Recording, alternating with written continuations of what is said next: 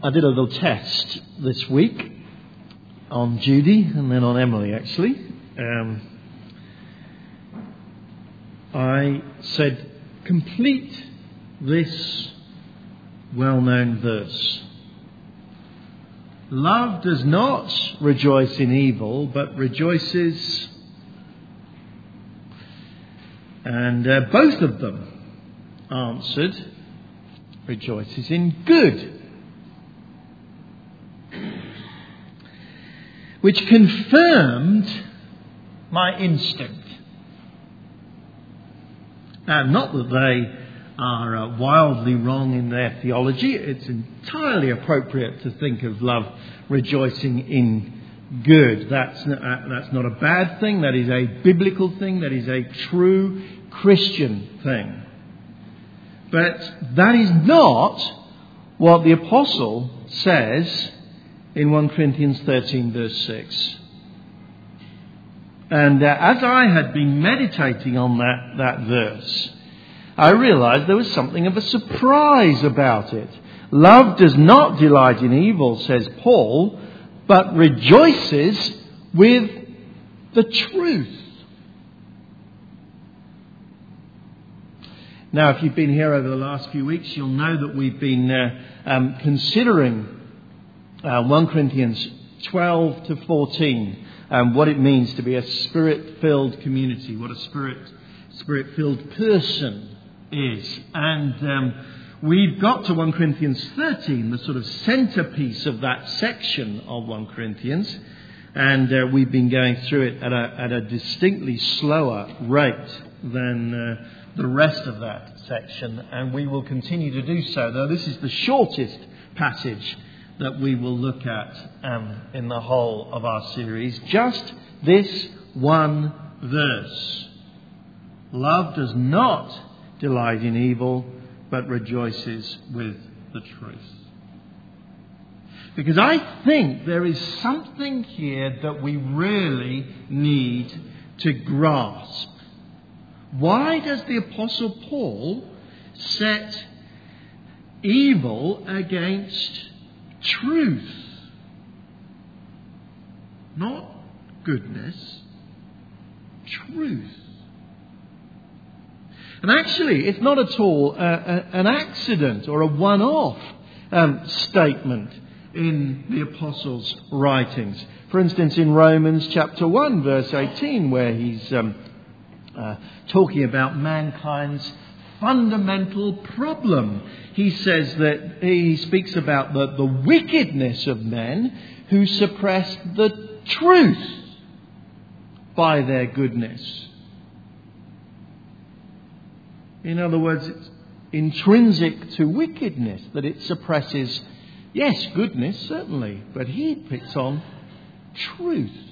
Or um, another place in 2 Thessalonians uh, 2, verse 12. There he's speaking about the final judgment, God's final judgment on human wickedness. And there it is again. It is a judgment on those who have not believed the truth, but have delighted in wickedness. So it is not an accident, it's not a one off, it's not a little blip in what uh, the apostle is teaching uh, in uh, 1 Corinthians 13, verse 6, when he says it doesn't delight in evil but delights in the truth.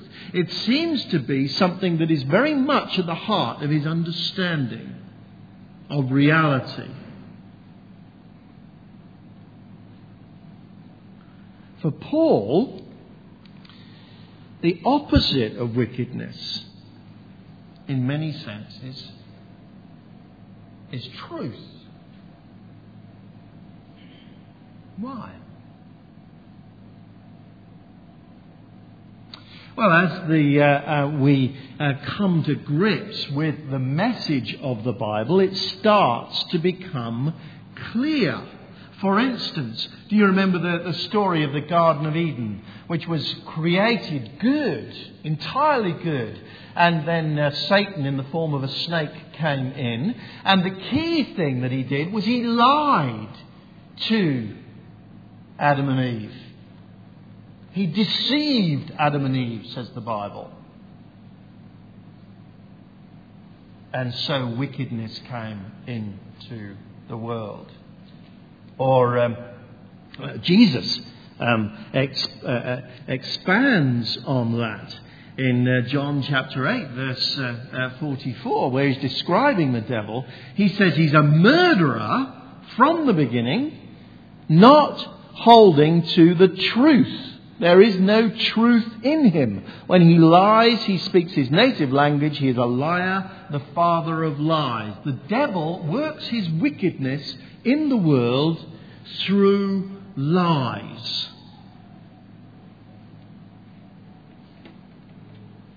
Or uh, we could say through deception. Again and again and again, we find in the Bible that, that sin comes into the world because it deceives us. Look at uh, Romans 7, verse 11, where the apostle just says simply, Sin deceived me. In other words, I didn't understand the truth.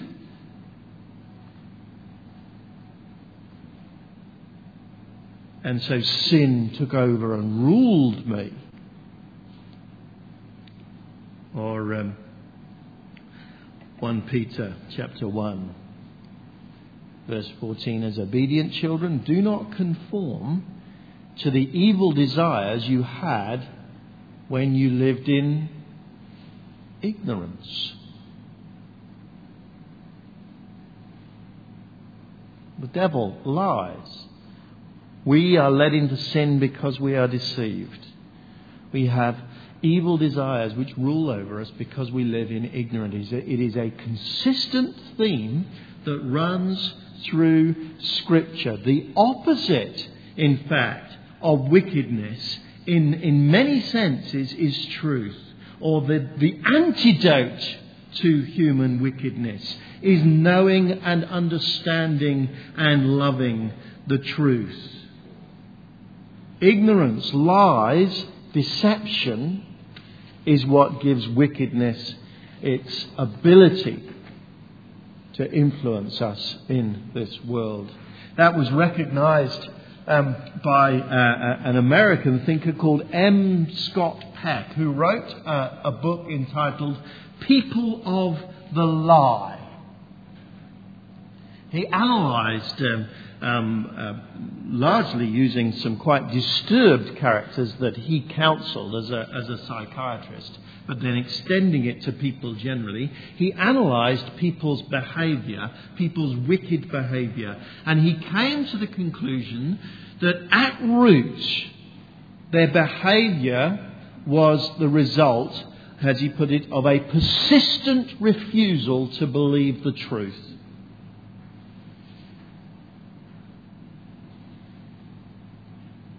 We are people of the lie. That is what enslaves us. That is what allows wickedness into this world. And as Jesus so memorably put it, when you know the truth, the truth will set you free.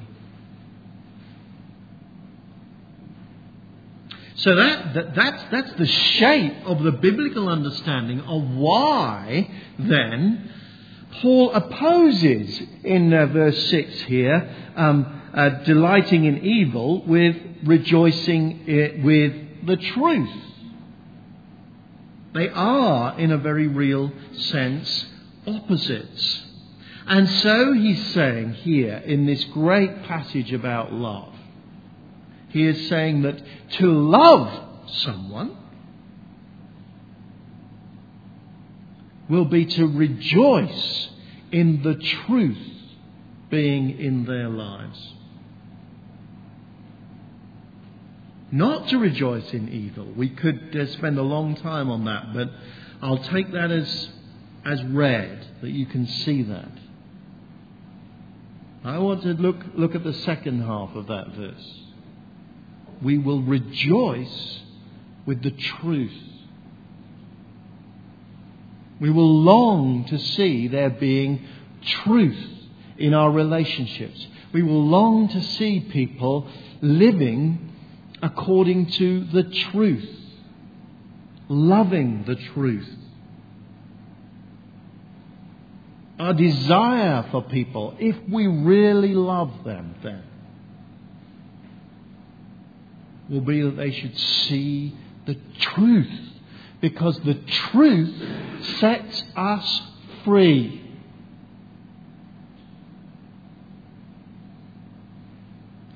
Next question we need to ask then is what truth is he talking about?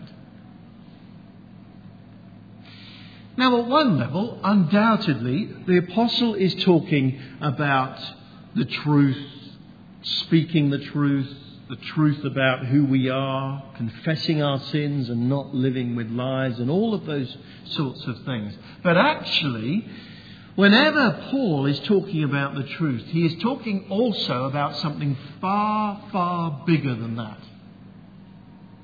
He is talking about the fundamental truths about what it means to be human, about what God is like, about what God has, has, has, uh, has planned and done in this world to deal with evil. More fundamentally than just rejoicing in honest relationships. Paul expects those who love other people to rejoice in the fundamental biblical truths about them. So let me rehearse some of those biblical truths to try and help you to understand what I think he is getting at as we, as we try to, to, to plumb a little bit deeper as to what real love for another person looks like. This is the first one. First, profound, important biblical truth is human beings are much more glorious than we think. When uh, the Bible describes God creating the, the, the universe, He describes human beings as the pinnacle of that great, um, a week long uh, act of creation. Um, he describes the creation once he has populated it with people as very good. And he describes people, human beings, as made in the image of God. In other words, uniquely, human beings somehow reflect what God is like. Human beings in this glorious universe are glorious creatures, the most glorious creatures. And that profoundly affects how we react then to other people. Think for a minute about someone who has mistreated you. Someone who has uh, belittled you and made you feel small.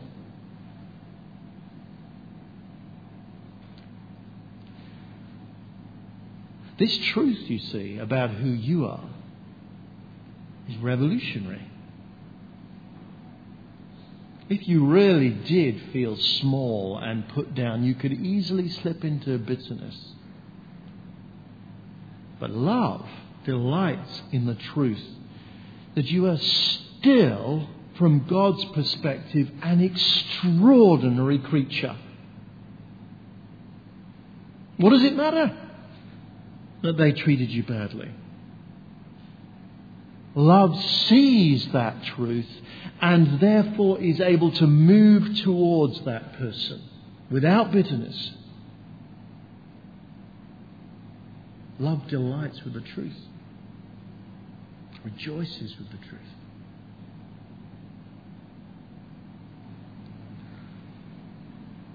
Or think about um, how your attitude could damage love because you ignore someone or behave in a high handed manner to them or, or belittle them yourself. And how much that truth about the grandeur of human beings can transform your behavior. So that now as you see another human being as made in the image of God, you find your heart actually repenting of that previous behavior and loving them. And remember, again and again, Paul, what we need to see. Paul says love rejoices in that. That is a glorious truth, the dignity of human beings. And as we rejoice in that, we will find relationships of love fostered.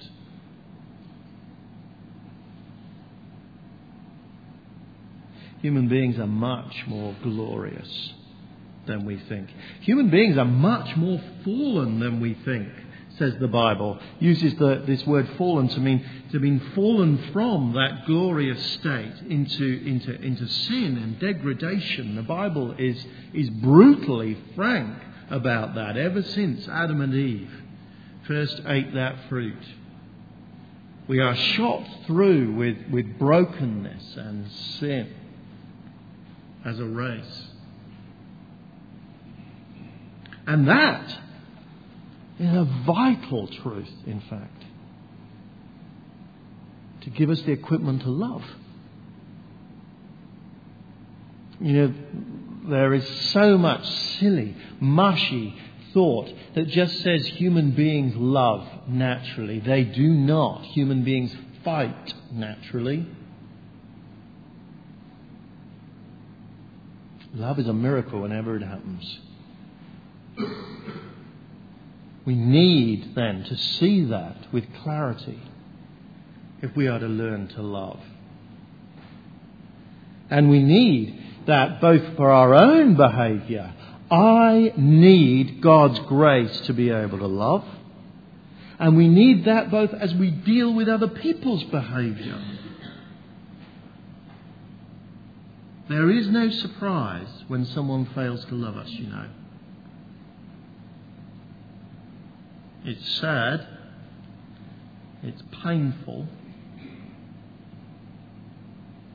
But those who reflected on the truth about human beings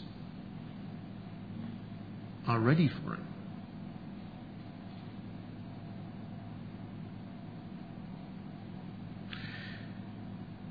It's a challenging thing to think how love can rejoice in that truth, though, isn't it? Except that you see, amidst the pain of the reality of the way that people fail one another, and we do, there is underlying that truth a real bedrock that says, God anticipated it. God knew it. God's word described it in all its gory detail. We're not suffering as if something strange had happened to us. It is not outside of God's ability to, uh, to deal with it, therefore. There is no harm that will come to you from other people which God has not anticipated. There is no harm that you could do to another person that God has not anticipated. Love can win through. Love which sees and knows the truth. Because God is much more gracious than we think. We, we treat this idea of God's grace so often, um, particularly if we've been Christians for a while, rather casually. But God's grace is, is deep There is nothing that God, if you are a Christian here uh, this morning, there is nothing that you will do in your life that God didn't foresee. And there is nothing that you will do in your life that Christ's death on the cross is not sufficient to forgive. What more could God do than send his only Son, Jesus Christ, to die on the cross for your sins. That is, that is the full extent of his love and his grace. And so we don't need to hide from the truth about ourselves. Because those who have understood their Bibles have a deep and precious truth, a deeper truth. That God can forgive all our sins as we confess them, as we face up to the truth.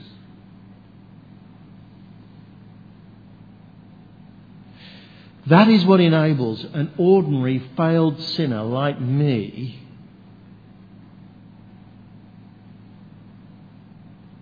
to step out of my misery and despair and to get on with loving people. Because I am loved by an eternal, gracious God. And that is what, what enables each one of us when someone else has hurt us to be gracious to them and forgiving to them. Because anything that we do will be no more than a pale shadow of what God has done for us in Christ.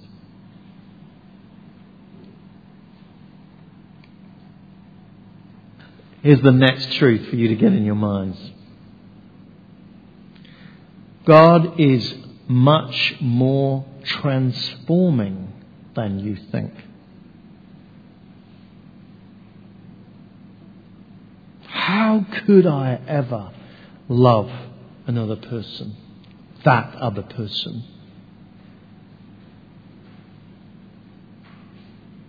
Apostle Paul says, uh, hope does not disappoint us because God has poured out His love into our hearts by His Spirit.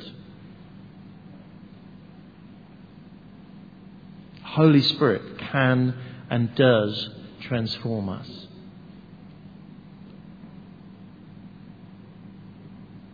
The Holy Spirit really can transform us.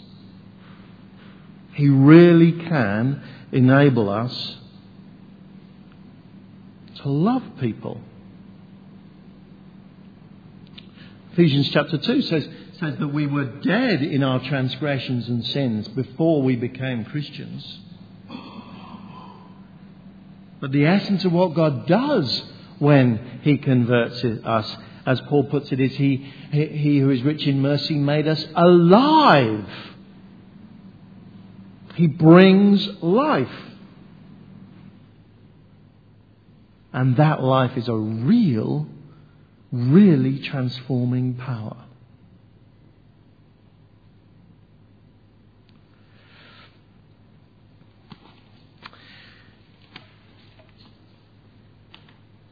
And the final truth that we need to delight in is if we're Christians here this morning, our future is much more glorious than we think.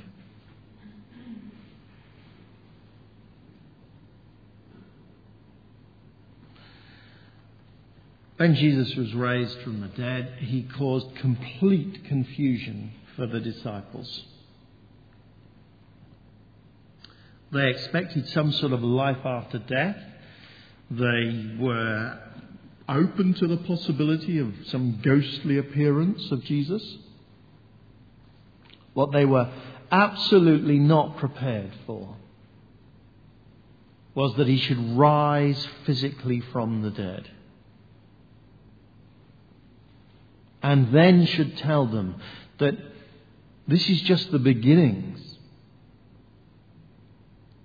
That human beings generally will rise physically from the dead.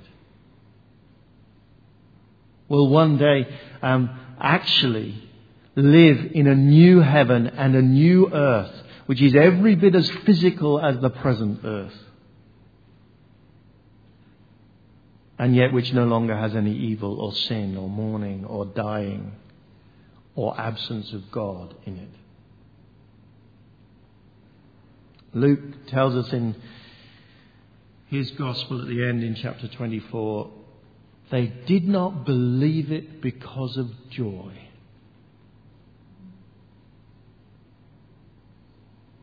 They couldn't get their heads round how good it was.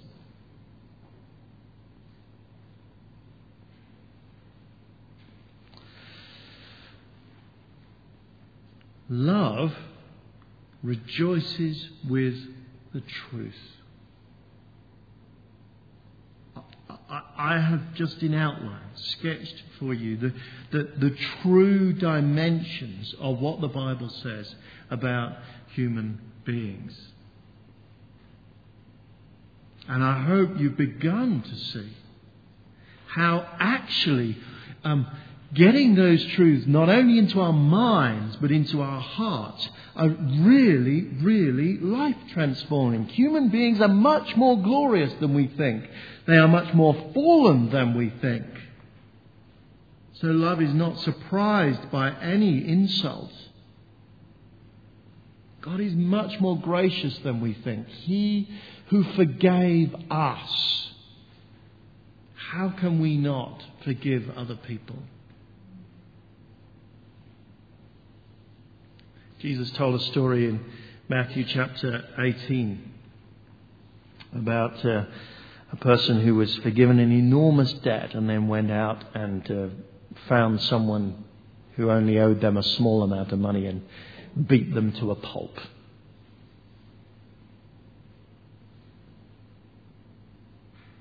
That's sadly what we're like so often.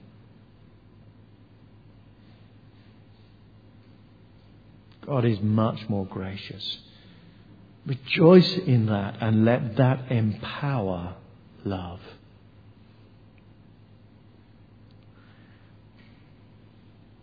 God can transform you much more than you think. Yes, till our dying day, we will still struggle with sins and fail from some time. Do not think that God can instantly perfect you. But He can help you to have victory over your sins and failures. He can help you to love. And God sets a glory before you the glory of a new heaven and a new earth.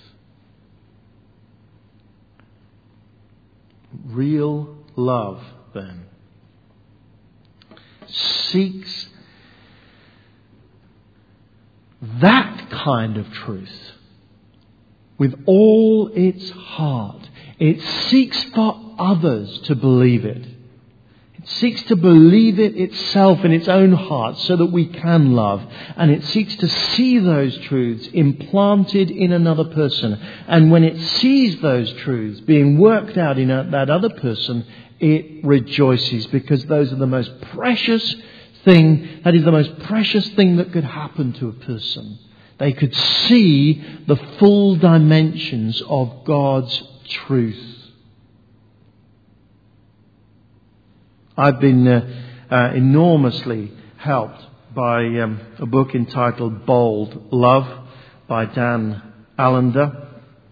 I quoted it a few weeks ago. Um, I'm quoting it again. I was even going to put it on the screen, but I've been thwarted on that. So let me read the key um, phrase from this book that really gets to the point. If Christ had practiced the kind of love we advocate nowadays, he would have lived to a ripe old age. We've come to view love as being nice, forgiving and forgetting, yielding to the desires of other, others. Yet the kind of love modeled by Jesus Christ has nothing to do with manners or unconditional acceptance. Rather, it is shrewd, disruptive, courageous, and as a result, socially unacceptable. Real love hunts for truth. It, it fights for truth. It, it, it wants truth in, uh, in other people's minds and hearts. It is fundamentally, deeply committed to other people savouring the truth of the Bible. Now, of course, we could um, leave armed with a desire to uh, speak the truth to people in quite an unloving way. I don't want to advocate that. We must not expect perfection of one another. We must not expect change to be quick. We must remember all the other things that are said about love is patient, kind, does not seek itself, and all of those sort of things. It is a terrible misrepresentation of what the Bible is saying if we use truth as a weapon of vengeance against people. Don't hear that.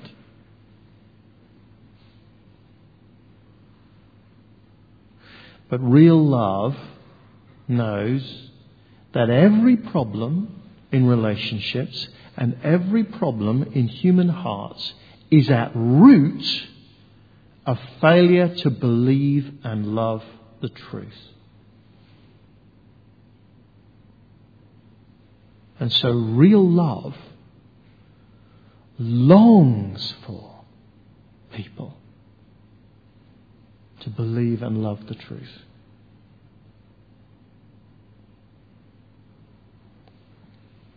My whole task here is to help you to know and love the truth. If that happens, you will be transformed. Our community will be the body of Christ it is supposed to be.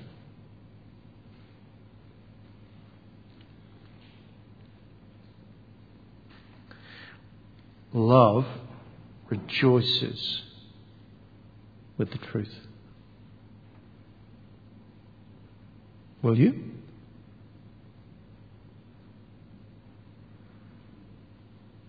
Here are two tests. Will I humbly accept the truth about myself?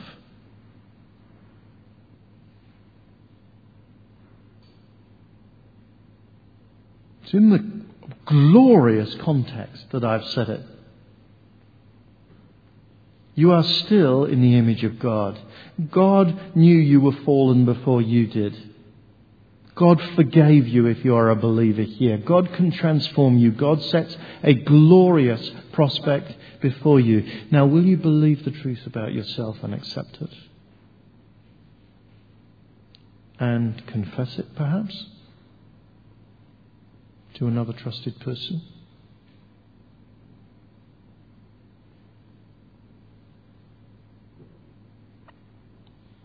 And will you believe the truth about that other person or people who you find it so difficult to love? They too are glorious fallen, if they're a Christian, forgiven, can be transformed, heading for glory. Will you treat them as that?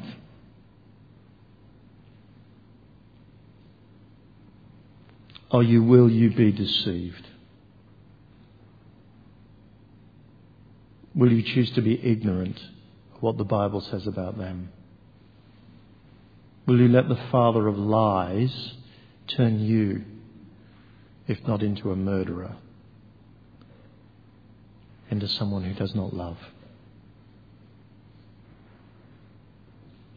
Love rejoices in the truth